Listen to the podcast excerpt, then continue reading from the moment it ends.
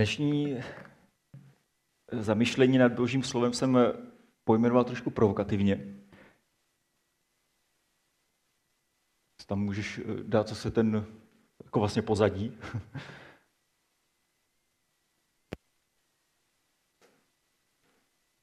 Blaze těm, co se neberou moc vážně. Zase pokračujeme v tom našem přemýšlení o blahoslavenstvích, kdy Pán Ježíš říká, blaze chudým v duchu, neboť jejich je království nebeské. Ta duchovní chudoba, ta nás teď provází celý, celé září. Vzali jsme to z různých stran, už od toho prvního, eh, té první zářivé bohoslužby, kdy jsme mluvili opravdu o chudobě a o bohatství, jak to bohatství nás ovlivňuje, vůbec jenom to, že něco vlastníme, jak to deformuje potom naší schopnost přijímat vlastně něco nového. Když mám plné ruce, tak těžko potom si můžu myslet, že přijmu něco nového. Musím nejdřív se naučit odkládat věci, které vlastním, abych byl schopen přijímat od druhého člověka a nakonec vlastně i od Pána Boha něco, co mi připravil a co by mi nejvíc asi pomohlo v mém životě. A potom jsme postupně pokračovali dalšími úhly pohledu, eh, jak je dobré eh, mít v hlavě pořádek, vědět, co patří císaři a tomu dávat. To je ten náš vezdejší život a odpovědnosti s ním spojené. Ale všechno, včetně toho vezdejšího života, tak patří Bohu. A tak vlastně skrz to, co dáváme tomu císaři, tak se učíme všechno nakonec dávat Pánu Bohu. A pak jsme pokračovali dál, zase dalšími různými pohledy. A dnes bychom k tomu připojili něco, co se týká svobody nás samotných od nás samotných. Blaze těm, co se neberou moc vážně. Dal by si to asi říct, blaze těm, co, co se tolik neprožívají. Nebo co jsou svobodní sami od sebe. Zkrátka blaze těm, kteří nevyletí hned, když se jich někdo dotkne. Protože se neberou tak vážně, aby teď měli tu nutkavou potřebu najednou se začít hájit. Mám takovou větičku, kterou jsem vymyslel, jsem nějak schrnul vlastně asi takový ten směr uvažování. Dokud vlastním sám sebe a příliš prožívám sám sebe, nemohu v plnosti objevit, kým jsem doopravdy dokud vlastním sám sebe a příliš prožívám sám sebe, nemohu v plnosti objevit, kým jsem doopravdy. Velmi takovým častým problémem v komunikaci, eh, teď se mi to znova jenom zvýraznilo, když jsme byli eh, s Míšou na pastoráce, mluvili jsme na téma manželství, ohrožený druh, ale hned se mi u toho vybavilo množství příběhů lidí, kteří za mnou nebo za námi přicházejí s tím, abychom jim nějakým způsobem pomohli s jejich manželstvím. Eh, a zjišťuju, že se to netýká jenom manželství, velmi častým problémem, hodně častým problémem v komunikaci mezi dvěma lidmi je sebeobhajoba místo naslouchání. Eh, to já znám. To je zajímavé, že téměř všichni mý kamarádi mají s tím úplně stejný problém. Takže mám takovou, takové, takovou naději, že nejsem sám. Zkrátka, jako místo toho, abych, abych chtěl porozumět tomu, co mi ten druhý říká, tak automaticky naběhnou takové ty obrané mechanismy a já mám potřebu se hájit a vysvětlovat tak, abych vlastně z toho nevyšel tak úplně nejhůř. Přestože třeba od začátku vím, že vlastně já jsem to celé třeba zkazil, něco, ale když přeci jenom k tomu dodám něco takového, jakože vysvětlujícího nebo něco, tak z toho nevídu tak úplně jako mizerně.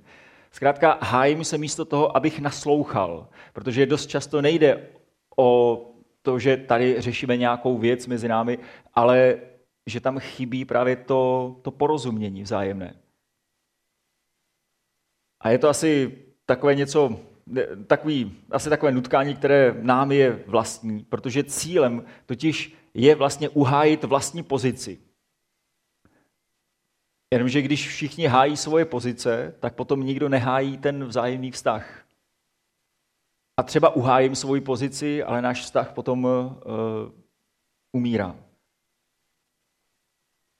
takový stav, kdy mám potřebu se hájit, místo toho, abych naslouchal tomu druhému, tak ten bývá někdy projevem píchy nebo pocitu nadřazenosti nebo touhy ovládnout toho druhého, ale myslím si, že mnohem častěji je to projev vlastní nejistoty a pocitu méněcenosti nebo snahy uhájit aspoň to málo, co mám nebo co mi zbývá. A případně to může být projev toho, že já vlastně ve skutečnosti chci být někým jiným, že se vnitřně chci stylizovat do někoho a tak vlastně ty věci nějakým způsobem modeluju tak, abych byl v očích toho druhého někým jiným. Nejsem ale sám sebou, protože se bojím sám sebe. Mám tady jeden starozákonní příběh, který bych chtěl připomenout. Jestli máte Bibli, tak si otevřete druhou Samuelovu, 16. kapitolu. A máme tam krátký úryvek příběhu největšího mm, izraelského krále, Davida. Jakým způsobem on se srovnal se situací, kdy musel prchnout nedobrovolně z Jeruzaléma, ze svého královského paláce před svým vlastním synem, protože mu začal usilovat o život. 2. Samuelova 16. kapitola od 5. do 13. verše.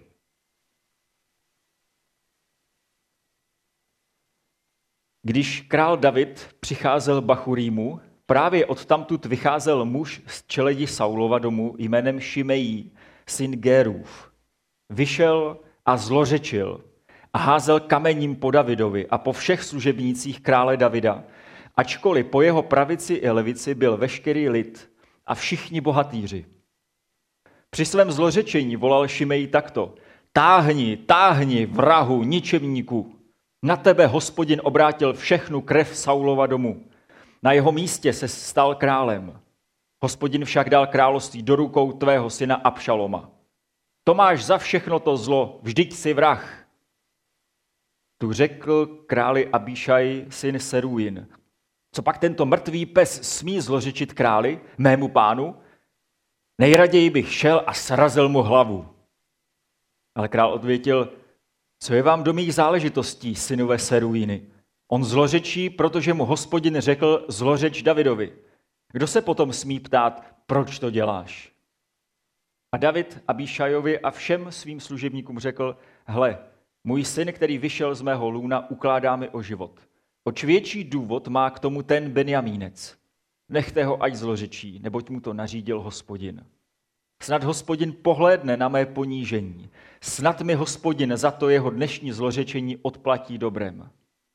David se svými muži pokračoval v cestě a Šimej se ubíral podle něho po svahu hory, šel a zlořečil a házel po něm kamení a metal prach. Král a všechen lid, který byl s ním, přišli unavení na místo, kde si oddechli. Tak nevím, kdo z vás kdy četl tenhle příběh. Asi se to moc krát neč, nečítává. Je to příběh o tom, jaký ten David ve skutečnosti byl, kým on byl. A projevilo se to právě ve chvíli, kdy se tam objevil jakýsi Benjamínec a začal mu zlořečit a začal po něm házet kamení a metat prach a zkrátka v podstatě ho ponižoval, urážel ho, provokoval ho. A e, to je taková zvláštní situace. David musel prchnout před svým synem, protože ten jeho syn Abšalon udělal státní převrat a začal postupně obsazovat nejdůležitější místa toho království, získával lid na svoji stranu a přicházel do Jeruzaléma a v podstatě byl připraven to tam všechno zlikvidovat. Kdo byl uh, Davidův, tak v podstatě měl, uh, měl podepsán rozsudek smrti. A David teda musel uprchnout, přestože to byl obrovský válečník. Kdo ví, jak by to dopadlo, kdyby se David postavil uh, na odpor. Měl kolem sebe udatné bohatýry. Jeho, jeho dům, ten Davidův dům, byl poměrně významný. Nebyl početnější, nebo spíš byl, to byla menšina, výrazná menšina v Izraeli. Ale to byli udatní bojovníci. Davidu už se mnohokrát podařilo zničit své nepřátele, kteří mnohokrát převyšovali eh, jeho počet. A přesto David se rozhodl, že uprchne.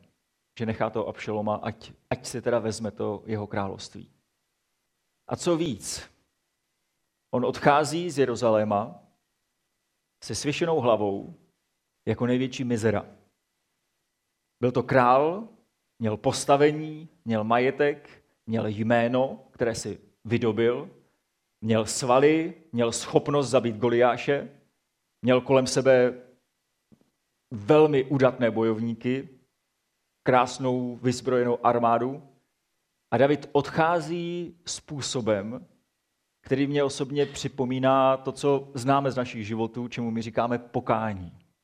Odchází se svěšenou hlavou jako nejpokornější z lidí. V tu chvíli se projevuje David jako ten, kdo sám sebe nebere příliš vážně. Byl to, ten jeho způsob odchodu byl jeho osobním pokáním za předchozí selhání. Um, myslím si, že ten, ten Šimej, který po něm házel ty kameny, tak, tak nevěděl o mnohých událostech, kdy David měl možnost toho zmiňovaného Saule, toho předchůdce, zabít a neudělal to. A on nebyl vrah v tom smyslu, že by že by udělal státní převrat tak jako jeho syn Abšalom. Naopak ho obdivujeme za to, jak vždycky, když měl možnost eh, toho předchůdce zlikvidovat, tak vždycky se odvolal na boží slovo, je to boží pomazaný, já nemám právo se ho dotknout. Takže ten Šimej neměl pravdu. A přesto my víme, když známe Davidův příběh, že na jeho rukách byla krev nevinných lidí.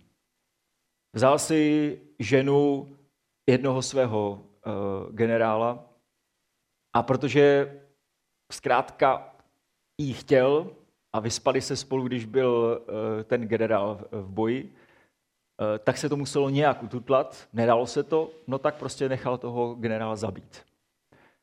Vzal si to, co mu nepatřilo, zabil nevinnou krev. A mnoho chyb udělal i jako otec, i právě vůči tomu Abšalomovi. Eh, dozvěděl jsem mnohé věci, které se děly mezi jeho dětmi a nechal to být. Nechal je, ať, ať si dělají, co chtějí. Vždycky se tak jako rozlítil a potom si šel zase dál bojovat, ale svým dětem vlastně neřekl nic. A, a hospodin mu kdysi pověděl, dobře, odpouštím ti, našel si u mě milost, ale to, co si udělal, je tak velké a tak do očí bíjících, že tvůj dům už nikdy neopustí krev.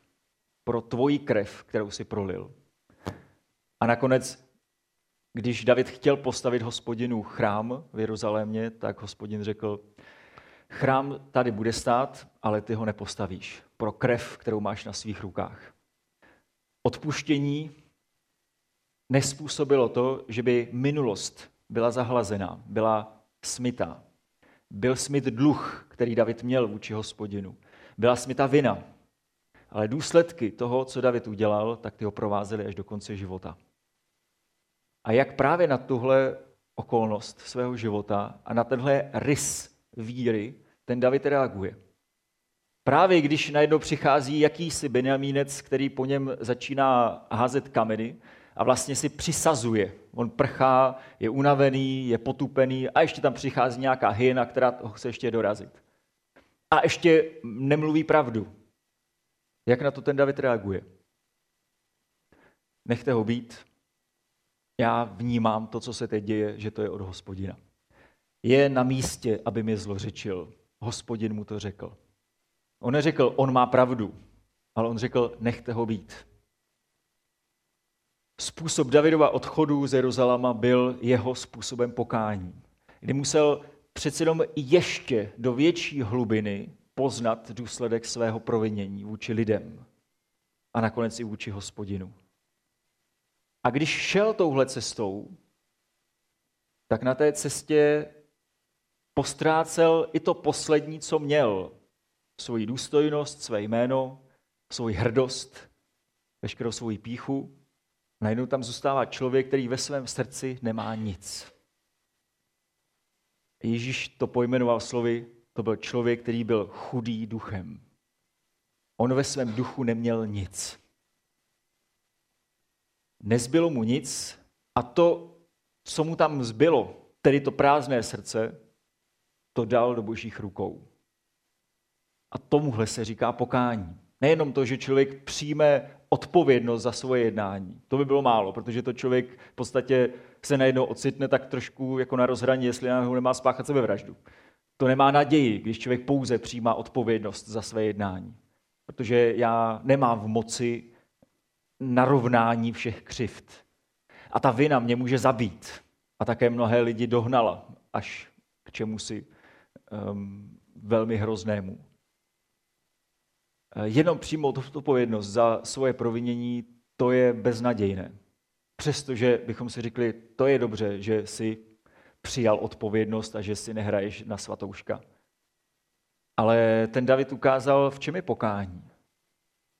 Že on přijal svoji odpovědnost, ale sám sebe se vším, co k němu patří, s tou vinou, s tím způsobem řešení té viny, to dává do božích, rukách, do, do božích rukou a doufá, že hospodin se ho zastane, že hospodin mu vrátí důstojnost.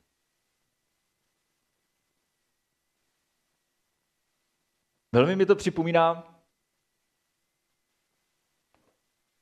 asi tak ten příběh, který asi nějak se očekává, asi že zazní. Já myslím, že asi pokud už trošku se orientujete třeba v Biblii a už jste si třeba navykli hledat vnitřní souvislosti, což je něco, co mě osobně asi baví na Bibli nejvíc, že tam je tolik souvislostí, že, že to opravdu je jedno velké dobrodružství. Tak, tak vám možná naběhne eh, velká spojitost s tím, jakým způsobem David opouští Jeruzalém a jakým způsobem proroci mluví o samotném Kristu. A já jsem vzal jedno to prorocké vyjádření o našem spasiteli, ale v příběhu, který, který najdete ve skutcích v 8. kapitole. Tady je napsáno, kdy Filip, diakon Filip se potkává s etiopským um, ministrem financí. Filip k němu přiběhl a když uslyšel, že ten člověk čte proroka Izajáše, zeptal se, rozumíš tomu, co čteš? A on odpověděl, jak bych mohl, když mi to nikdo nevyloží. A pozval Filipa, aby nastoupil a sedl si vedle něho. To místo písma, které četl, znělo, jako ovce vedená na porážku, jako beránek, němý, když ho stříhají. Ani on neotevřel ústa. Ponížil se a proto byl soud nad ním zrušen. Kdo bude moci vypravovat o jeho potomcích? Vždyť jeho život na této zemi byl ukončen. Dvořan se obrátil k Filipovi, vylož mi prosím, o kom to prorok mluví, sám o sobě či o někom jiném. Tu Filip začal u toho slova písma a zvěstoval mu Ježíše. A jak pokračovali v cestě, přijeli k místu, kde byla voda. Dvořan řekl, zde je voda, co brání, abych byl pokřtěn. Dal zastavit vůz a oba, Filip i Dvořan, se stoupili do vody a Filip jej pokřtil. Když vystoupili z vody, duch páně se Filipa zmocnil, dvořan ho už neviděl, ale radoval se a jel dál svou cestou. O Ježíši je řečeno to, co vidíme v tom Davidově příběhu. Jako ovce vedená na porážku. Nemá jak předstříhači. Tak se zachoval Ježíš, když šli a kamenovali ho, a když mu spílali a když mu neprávem říkali, co všechno provedl a když ho nakonec ukřižovali. Eh, to, proč to dávám do souvislosti, není to jenom, abychom udělali takovou tu rychlo um, uh, zkratku do Ježíšova příběhu a teď si říkali, ano, a to je i o pánu Ježíši, takže věřme pánu Ježíši. Uh, to by bylo poměrně laciné. Říkám to proto a dávám to do souvislosti proto, že to jsou dva příběhy, které se musí nějakým způsobem překrýt. Ten jeden příběh je ten náš. My jsme v pozici toho Davida, který má činit pokání, protože má za co. Ostatní to neví možná, Ale ten David věděl, za co má činit pokání a proč se dějou věci, které se dějou. A nikdo tomu nerozuměl, protože to bylo mezi ním a hospodinem. Ale tenhle příběh, najednou teprve, když se prolne s tím Ježíšovým, když Ježíš se stal člověkem a opravdu vzal na sebe ten úděl těch bídáků, těch Davidů a těch lidí, kteří mají činit pokání, tak teprve, když se to prolne, překryje se to. A když se chytíme toho Ježíšova příběhu, tak teprve zjišťujeme, že to pokání jednak chceme dělat, že máme svobodu a máme chuť ho dělat. Ale hlavně chceme ho dělat, protože z toho vyjde člověk osvobozený. Že máme naději na to, že na konci tunelu je světlo a my ho už vidíme díky tomu, že se držíme Ježíše a jeho příběhu, jeho sestoupení do tohohle časoprostoru. Ježíš nám prošlápl cestu z beznaděje k naději. Tak si teď pojďme vzít ten náš život, náš příběh. Já jsem, když jsem přemýšlel o tom, jaké okolnosti nás můžou přivést k tomu, že se ve výsledku nebereme tolik vážně, že máme svobodu sami od sebe a že máme schopnost se, se pohybovat v tomhle světě jako lidé, kteří znají Krista a ono to na tom jejich životě je vidět, tak, tak jsem jenom tak sáhnul i do mnohých um, příběhů, i do mého vlastního. Začetl jsem se znova do některých biblických příběhů, do některých vyjádření, eh, která tam máme tak jsem vytáhnul z toho takové tři okolnosti, které by nám mohly pomoct. Tou jednou okolností, to je přesně to, co vidíme u toho Davida, jednou okolností, která nám opravdu pomáhá k tomu, abychom se nebrali tolik vážně a byli svobodní sami od sebe, to jsou naše selhání. Svatý člověk není ten, který nikdy neudělal chybu, ale ten, který prošel svým selháním a poučil se. To selhání ho proměnilo. Selhání samo o sobě nikoho nepromění. Ale selhání, kterým člověk projde skrze pokání. Ale bez selhání to nejspíš asi nejde. Člověk, který, kterému je všechno jasné, eh, který rád poučuje druhé, který vidí svět tak, jako že není k tomu co dodat. Přece víme, co máme dělat, víme, co nemáme dělat, takže to prostě dělejme. Tak to je nejspíš člověk, který ještě neselhal tolik, aby si sáhnul na dno a aby poznal, že on tady nemá koho co poučovat. Člověk potřebuje vystřízlivět.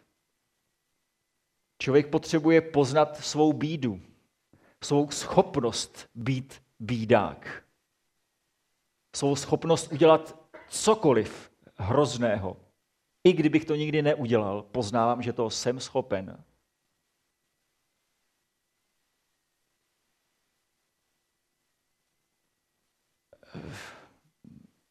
Zaujala mě jedna, jedna myšlenka týkající se třináctých komnat.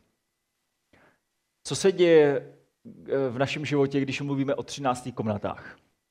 Máme něco, co se stalo, nějaké naše selhání, nebo prostě nějakou slabost, nebo prostě cosi, nějakou událost, která nás tak strašně, nás tak strašně likviduje a, a týrá, že abychom to vůbec přežili, tak náš mozek je schopen ji vlastně izolovat a dát ji e, do trezoru. Tomu se říká 13. komnata. Vyrovnám se s mým vlastním selháním tím, že to moje selhání zavřu do trezoru. A potom jsem relativně v pohodě, protože mě to tolik nebodá, nevrací se mi to tolik, protože já jsem to velmi pečlivě zavřel. To je obrané schopnost eh, naší psychiky. To my umíme a děláme to. Ale problém je v tom, že v té třinácté komnatě tam jsem zavřel kus, kus svého života. A ten kus toho života mi tam prostě chybí v tom životě já jsem to zavřel, takže mě to ne, jako nelikviduje, ale chybí mi to. nejsem svobodný. Pořád se mi to vlastně vrací, protože mi tam pořád něco chybí. Pořád hrozí, že mi to někdo otevře. A nebo že se já spletu a já to otevřu. A najednou se to vyvalí a najednou mám strach, že mě to zabije. A když člověk prochází pokáním, tak se nestane to, že by, eh, že by se otevřela 13. komnata a zmizelo by to. Ale stane se to, že Pán Ježíš otevře, vytáhne to ven a, a já jsem schopen to moje selhání přijmout jako součást mého života. To, co se děje při pokání a při odpuštění našich vin, to je to, že Ježíš odpustí naši vinu, smaže dlužní úpis, ale nesmaže naši minulost. Ta tam zůstává. Ale pokud nás to nemá zabíjet a pokud nás to nemá hrozit, jako někde cosi zavřeného v trezoru, tak to minulost prostě hod musíme přijmout za svou. Moje selhání, moje slabiny, moje strachy, moje neúspěchy.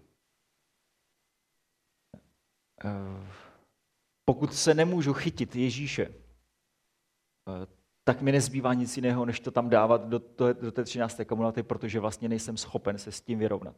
A nebo to udělám takovým paskvilózním způsobem, že vlastně lidi si říkají, ty jo, to je hrůza. Jeho to změnilo, ale jako divně ho to změnilo. Člověk, který činí pokání, tak přijímá svoji minulost, která je ale Ježíšem posvěcená, je přikrytá jeho milostí. Je to součást mého života. Ale už mě to netýrá. Selhal jsem. Ale díky Bohu boží milost byla větší než moje selhání. Je to součást mého života, není to zavřené v 13. komnatě. A nesu to s Ježíšem tak, jako Ježíš to nesl. Já se držím jeho příběhu. Tam se prolíná můj příběh s jeho. Jsem chudý duchem. Jsem chudý na iluzi o sobě, na povýšenecký postoj vůči druhým. Protože prostě jsem takový, jaký jsem. Přemýšleli jste někdy o tom, když to boží jméno je jsem, který jsem? Že to vlastně vyjadřuje to, co my velmi potřebujeme, nebo spíš to, co se děje s člověkem, když opravdu dozraje, že je takový, jaký je, že se na nic nehraje. Jsem takový, jaký jsem. Jsem průzračný. Člověk, který žije s Kristem, se stává opravdovým člověkem. Je takový, jaký je. Druhou okolností, tohle jsou selhání, a druhou okolností, která nám pomůže v tom, abychom tím vším prošli, je bezpodmínečné přijetí někým druhým. Bezpodmínečné přijetí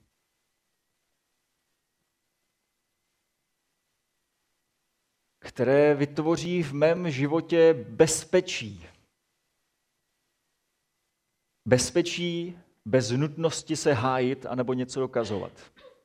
Můžu být takový, jaký jsem, protože někdo mě takového, jaký jsem, bere. Ale schválně to dávám až jako druhý krok nebo druhou okolnost.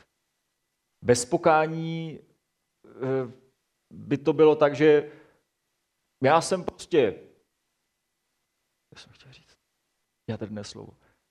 Já jsem ničema, a jsem prostě ničema. Co se dá dělat? Jo. Jsem tak, jaký jsem, berte mě jako ničemu. Jo. To je nesmysl. Tohle, uh, tohle ničí život.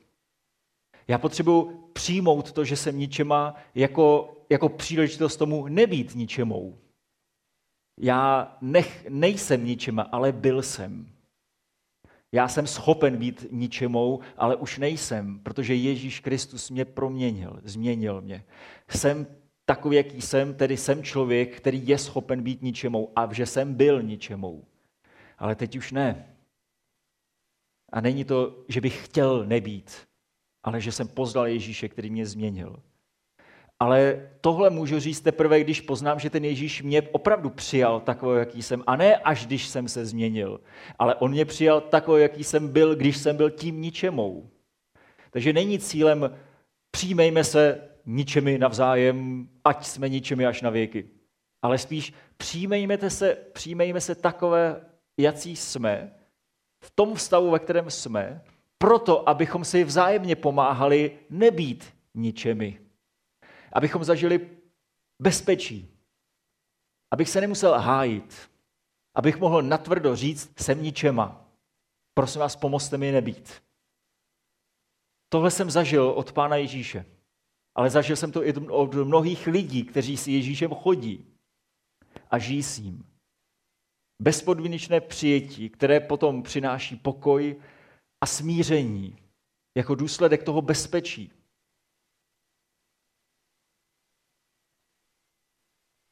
A potom je třetí okolnost, a to je to, že mi někdo pomůže objevit moji vlastní hodnotu. Opravdu jsem ničema, který mnohé věci pokazil. Ale zjistil jsem, že mě někdo přijal a dal mi, dal mi bezpečí, ve kterém můžu to svoje ničemství řešit a posouvat se v něm dál. Jsem to já, ale v tom bezpečí, které mám, se posouvám dál. A zbavuju se toho, co mě a ostatní ničí. A v tom bezpečí přichází na řadu to, že já najednou objevuju svoji hodnotu objevuju svoje obdarování, to, že já jsem selhal, ale já jsem zároveň udělal něco dobrého. A, a ne až teď, ale už i předtím. A já jsem schopen dobrých věcí. A já jsem mnohé dobré věci udělal. Ale hlavně Pán Bůh mě dal jedinečné místo v tomhle časoprostoru. Jedinečné postavení v dějinách a v příbězích, Ukázal mi na moje možnosti. Akorát pokud to nemá být zase další iluze, eh, tak, tak mi nejspíš ti druzí kolem mě, ti, kteří mě přijímají, ti, kteří mě mají rádi, tak, tak by mě mohli nastavit nějaké trošku zrcadlo, abych věděl, tohle je moje možnost, ale tohle ta moje možnost není. Tam se rvu někam, kde, kde nemám být.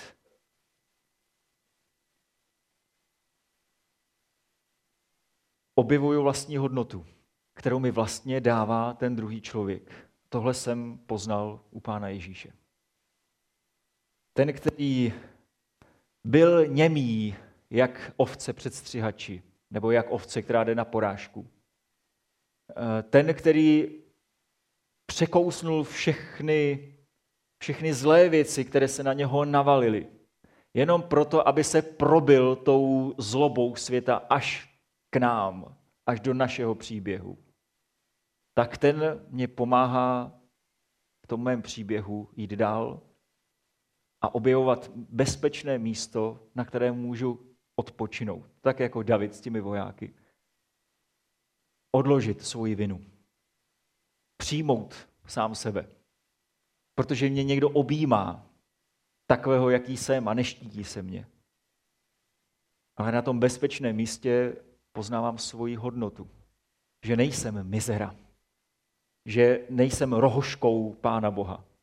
Ale že on mě opravdu spolu s Kristem zvedá z hrobu doslova, z podlahy, dává mi nejlepší šaty, které má k dispozici.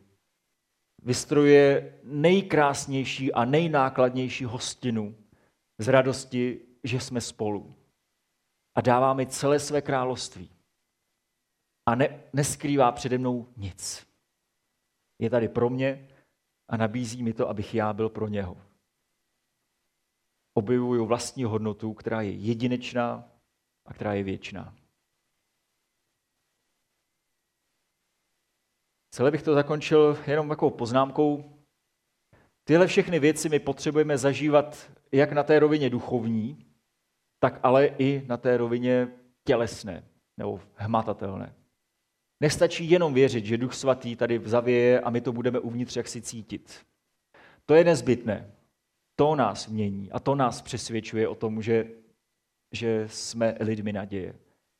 Ale já to potřebuji zažít i od člověka, od fyzické bytosti. Potřebuju fyzicky, aby mě někdo objal, aby mě někdo řekl, že si mě váží, že mě odpouští. Potřebuju člověka vedle sebe, protože není dobré, aby člověk byl sám. Potřebuju jak na té duchovní úrovni to zažít, v mém nitru, tak na té fyzické. Potřebuju to v celé své bytosti. A když to potřebuju já, tak to potřebuje i ten člověk, který možná teď sedí vedle mě. Nečekejme, že Pán Bůh se o všeho postará. Nemodleme se, pane Bože, prosím tě, buď tam tím člověkem. Modleme se, pane Bože, vystroj mě, abych byl s tím druhým člověkem. A Pán Bůh, ten ví, co má dělat. Jemu nemusíme dávat uh, instrukce, co má dělat, jak má zachraňovat svět. To opravdu věru nemusíme. Takže máme tady další pohled na, um, na tu výzvu. Buďte chudí duchem. Chudý duchem je člověk, který se nebere příliš vážně, protože, protože se střetl sám se sebou, se svým selháním, se svou hříšnou přirozeností, se svou člověčinou. A když se s ní setkal, tak ji mohl odložit u Krista. A Kristus mu dal novou hodnotu. A ten člověk potom odchází jiný, je chudý duchem. Tolik si o sobě už nemyslí. Nebere se příliš vážně. A nemá potom za těžko se sklonit k druhému člověku. Nemá za těžko zůstat v klidu, když na něho někdo háže kámen, když mu někdo vrazí facku, nastavit mu druhou tvář. Ne, protože je chudý duchem. On nemá první reflex se bránit. On má první reflex milovat a přijímat. Amen. Tak já myslím, že bychom mohli teď zaspívat písničku. A já během té písničky už odjedu. Vy potom se můžete společně pomodlit a skupina, když tady bude zpívat, tak může pokračovat eh, písničkách dál. Takže pojďte skupinu použít a jestli možná Libuško to veď, nebo nějak se domluvte, kdo povede modlitevní chvilku. tak mějte se hezky, budu pozdravovat v suché a vždycky mi říkají, abych pozdravoval Havířově, což vždycky zapomenu. Tak eh,